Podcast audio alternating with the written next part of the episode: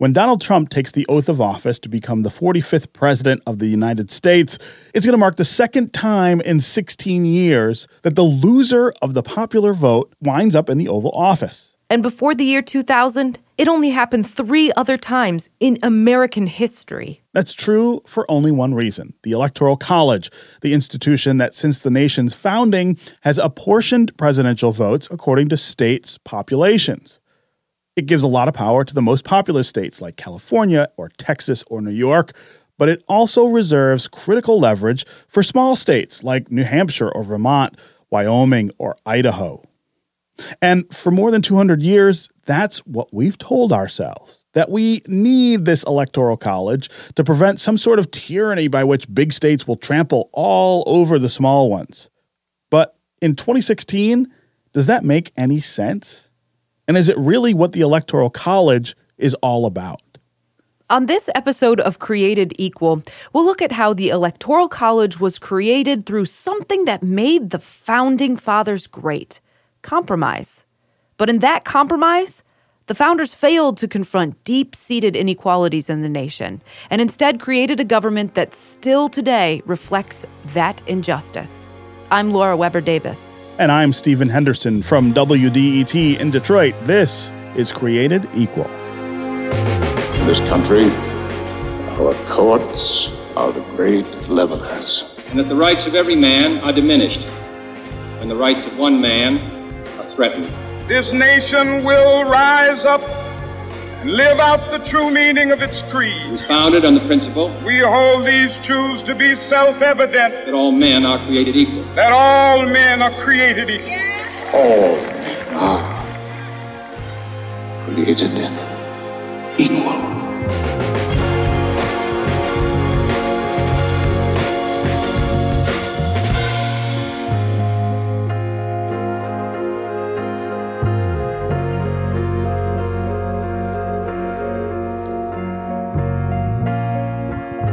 Immigrants come to America because of the possibilities, the potential for a better life, an equal opportunity to prosper, life, liberty, and the pursuit of happiness. Famous words from Thomas Jefferson, and just as our founding fathers had intended for generations to come.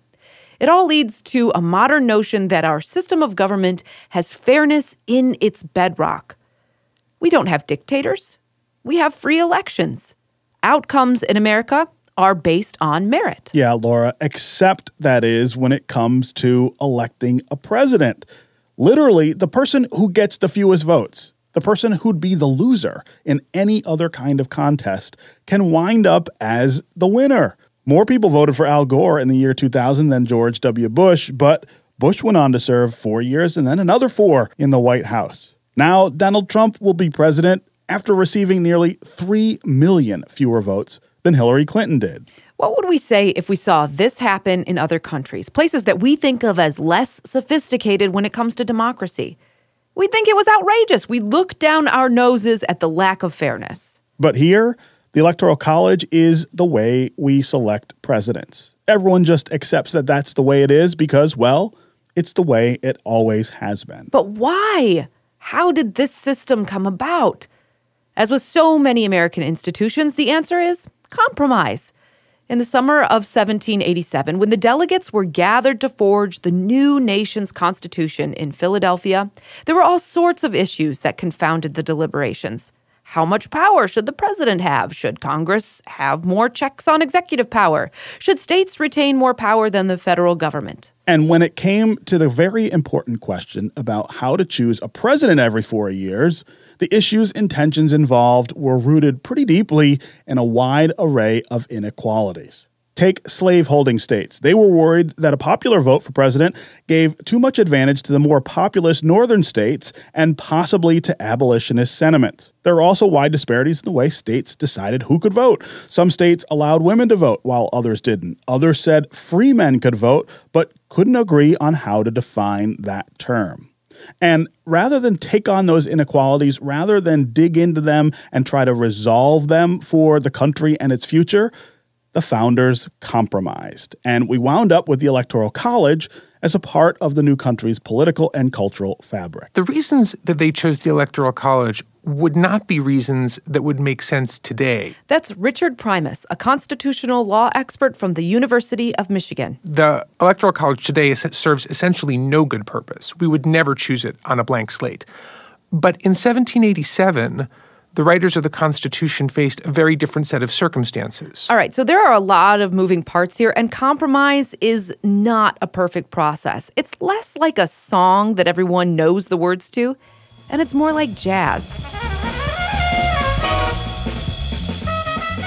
There are distinct voices, and everyone has to take a turn with the lead.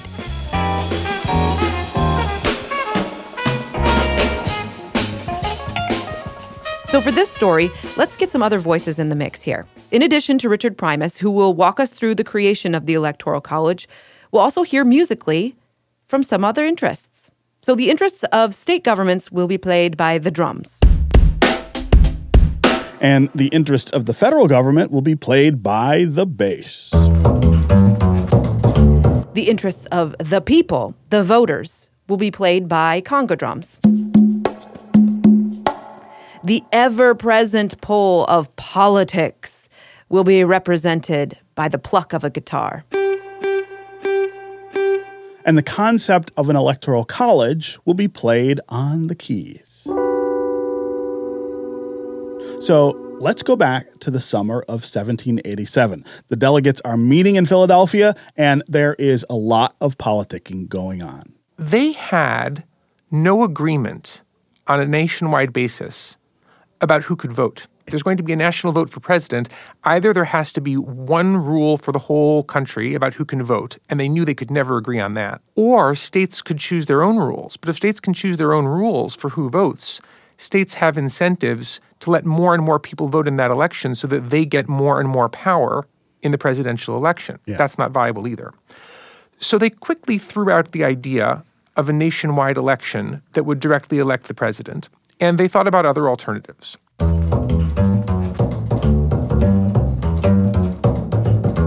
One other obvious alternative was to let Congress elect the president. And that seemed a little troubling to them because they wanted the president to be a check on Congress. They wanted a system of checks and balances. And once they decided that the president was going to be reelectable, it seemed clear that they didn't want Congress making the choice about whether to reelect the president because then the president wouldn't exercise independent judgment to push back against Congress. He would see Congress as the people who were going to renew his contract or not, right, and pander to them more. So that didn't seem like a good idea. There was some thought of letting the state legislatures do it, but that suffered from some of the same problems. What they needed, they thought, was a one time electorate rather than a standing body that the president could, would cater to. And that generated the idea of what we know as the Electoral College, a group that would be selected within the states, right, where, with each state making its own rules about how to select its people. Now, it would be a mistake to think that they came up with this in a sort of systematic, theoretical way from first principles. If you read the debates of the convention on how to select the president, you find like they try one thing, they don't like that. They think of another thing, they don't like that. They keep on tinkering, they keep on revising because there was really no good solution to the problem. You kind of get the idea that if the convention had gone on another six weeks, they would have proposed and accepted and revised 11 different things, and we might have been left with something else, right. right? This is just where we wound up because nothing was a good solution.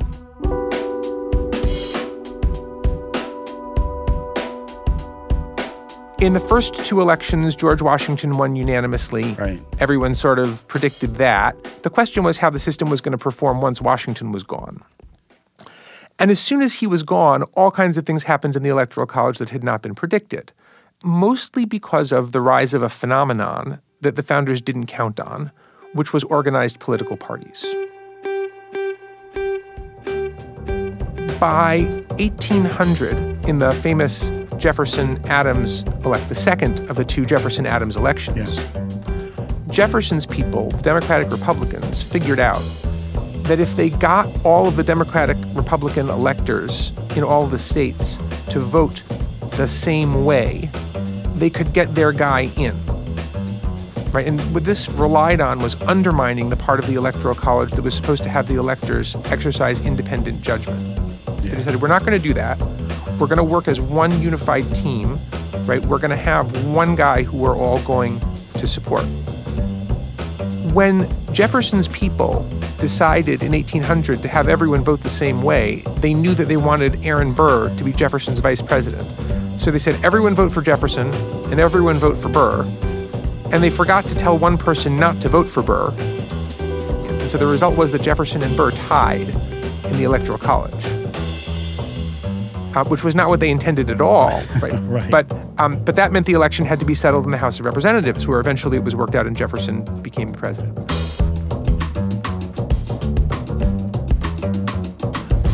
By about 1830, the de facto system that the Electoral College was done by political party on a winner take all system in each state had sort of congealed.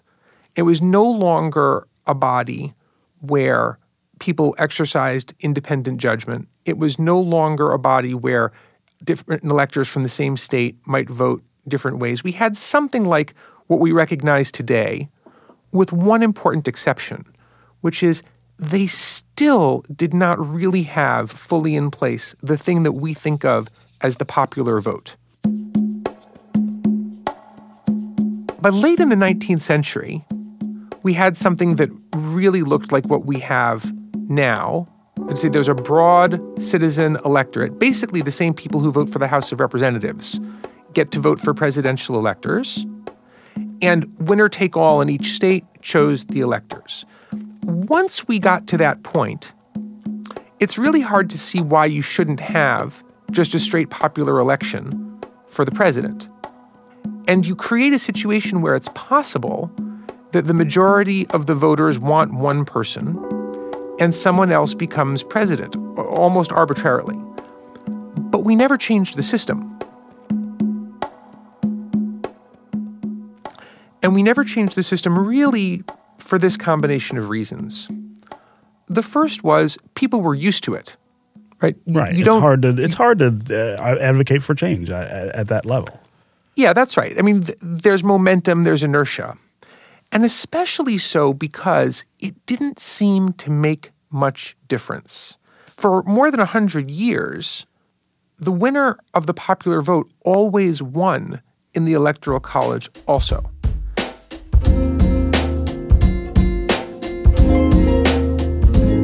And it seemed like the Electoral College was functionally a rubber stamp of the popular vote. And if it wasn't going to make much difference, then there wasn't really a motivation to reform the system to something more rational. In fact, a lot of people probably liked the Electoral College even when it didn't make much difference because it was sort of a weird artifact of the founding and the Constitutional Convention. Americans love talking about the Constitutional Convention. And if you rationalize a part of the Constitution for modern conditions, you give up an opportunity to tell stories about the Constitutional Convention in conversations like this, right? You lose right. the occasion to say, well, why did we do this crazy thing? And that provokes you to tell a story that everyone likes about the Constitutional Convention.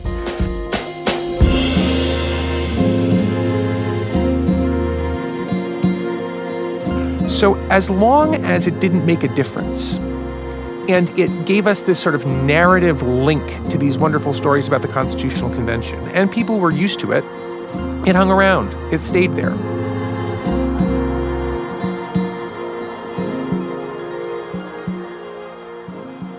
We're not in that situation anymore. We are now in conditions where it's quite clear that having the electoral college system rather than a national popular democratic vote does make a difference twice in 16 years. Yes.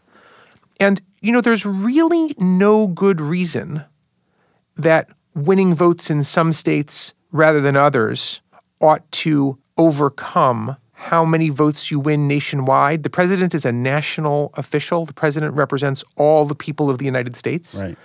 If we were choosing on a blank slate today, as a democratic system, we would have a national popular vote, there's really no justification for choosing to have something else. It's just that it's what we have. And now we face a different problem. When something doesn't seem to make any difference, it's sometimes hard to motivate people to make a change because they say, why should we bother? Right. When something does make a difference, if it's clear who the difference favors, it's hard to make a change because people don't like to give up advantage.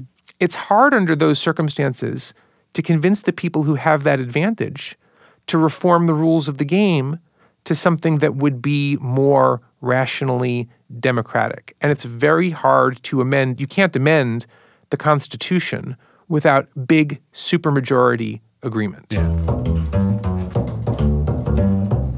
There's a there's a remark, it may be apocryphal, it's attributed to Benjamin Franklin that revolutions come into the world, half improvised and half compromised. And the Constitution was a revolution of its own in government. The compromises in the Constitution are all through the document.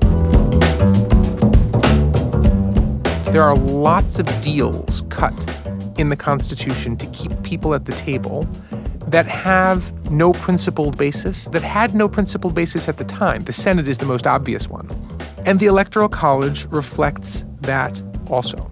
So now, today, now that we know that those inequalities are injustices, and now that there is sort of a more common understanding that those compromises were masking those inequalities and those injustices, doesn't that give us a, a, a greater impetus for rethinking that whole thing, or shouldn't it? I would hope so. I would hope that we would not go indefinitely into the future with a system th- whose only real justification is a set of compromises to power and sometimes to prejudice that we would not make ourselves just because we're used to it and just because the people whom it benefits doesn't want to give it up. I would hope that we would exercise our own democratic agency and reform the system and make it better. Many people think we shouldn't tinker with the Constitution on these things. It shows a lack of respect for and a lack of faith in the founders to tinker with their work. And the ironic thing about that, the thing that that misses, I think, is what did the founders do? The founders changed the system of government they had substantially because they recognized that the one they had before wasn't working. To follow their example, really to honor the spirit of their project, means not just accepting a system inherited from the past when it isn't working anymore, but really digging in and noticing the problem and asking the hard question and pushing through something that makes more sense, that's a more functional democracy for the values of democracy as we understand it.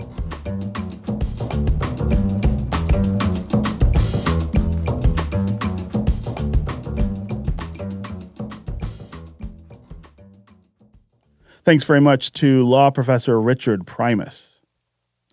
Because the U.S. Constitution is, was, and probably always will be imperfect, it's sometimes easy to get frustrated with America, to think that the lingering imperfections we deal with, like inequality, diminish this nation's role in the world and in protecting liberty here at home. But consider what America looks like, warts and all, to someone like Khizr Khan, who made this now famous speech at the Democratic National Convention in the summer of 2016. Donald Trump, you're asking Americans to trust you with their future. Let me ask you have you even read the United States Constitution? I will gladly lend you my copy. And then he pulled a pocket sized Constitution from the inside of his coat.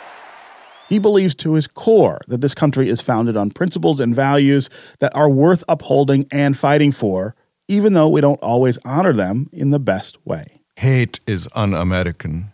I spoke with Khan recently.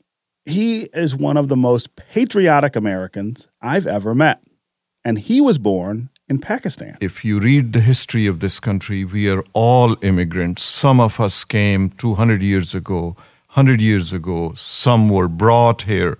Some came voluntarily 10 years ago. we came here 30 years ago, but we are all part of the same process. But we are not immigrants anymore. Once we come here, we pay our taxes, we pay our dues, we take oath to defend the Constitution of United States and the values and laws of United States, and we take oath to keep this country safe and all. Uh, so that is what my imploring to every patriot American is that look at the foundation. I, I ask, read the Declaration of Independence, what this country went through before this republic came together, the price that forefathers paid to give us this gift of democracy. Learn the basic values of this country, and you will come out so proud of what we are blessed with.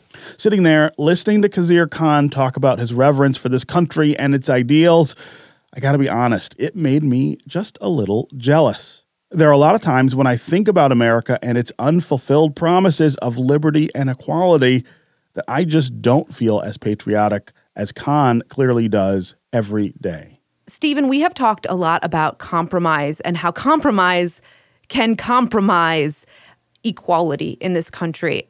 It's it's tough though. Compromise is what makes our democracy great. It's right. the only way to forge a nation out of disparate interests. And really this is the only nation on the planet that we've tried to do that with in, in any real successful way, right? Uh, most nations are formed around geographic definitions, uh, borders, rivers, mountains define what the, the country is, and everybody who lives within that border's got to figure out how to get along, or they're defined by religions or race.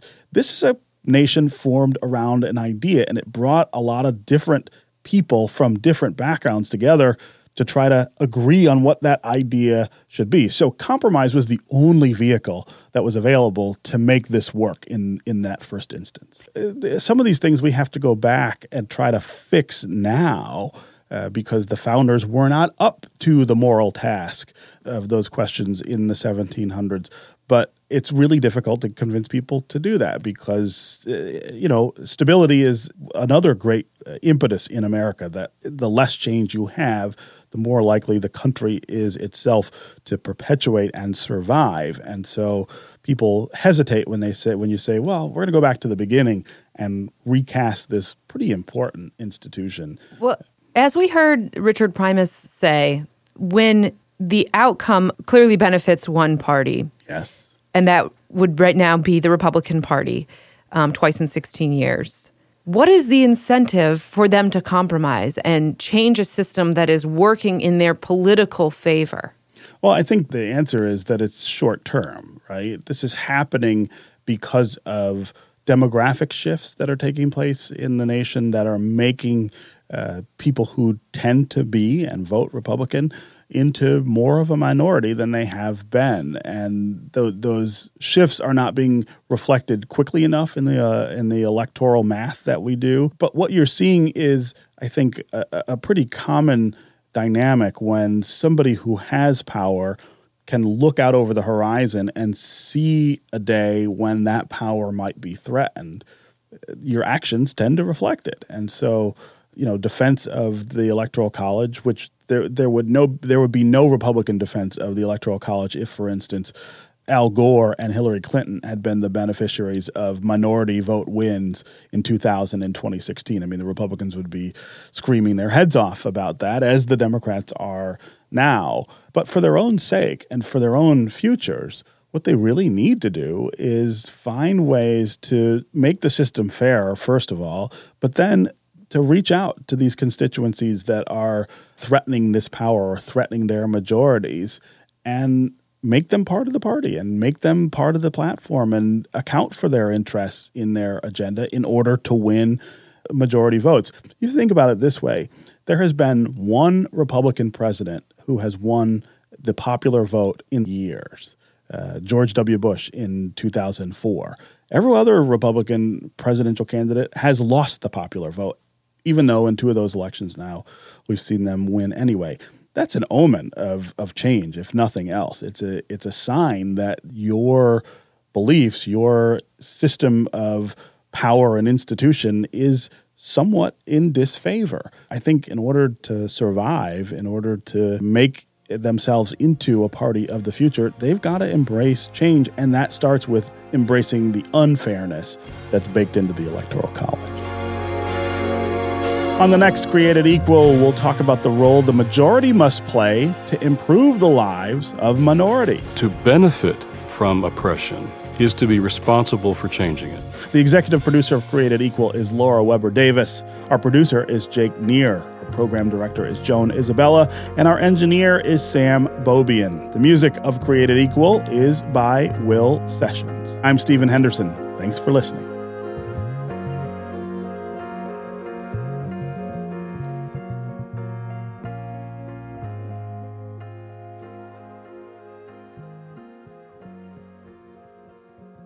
WDET's work with the Detroit Journalism Cooperative is made possible in part by the Corporation for Public Broadcasting, the Knight Foundation, and the Ford Foundation's Renaissance Journalism Project.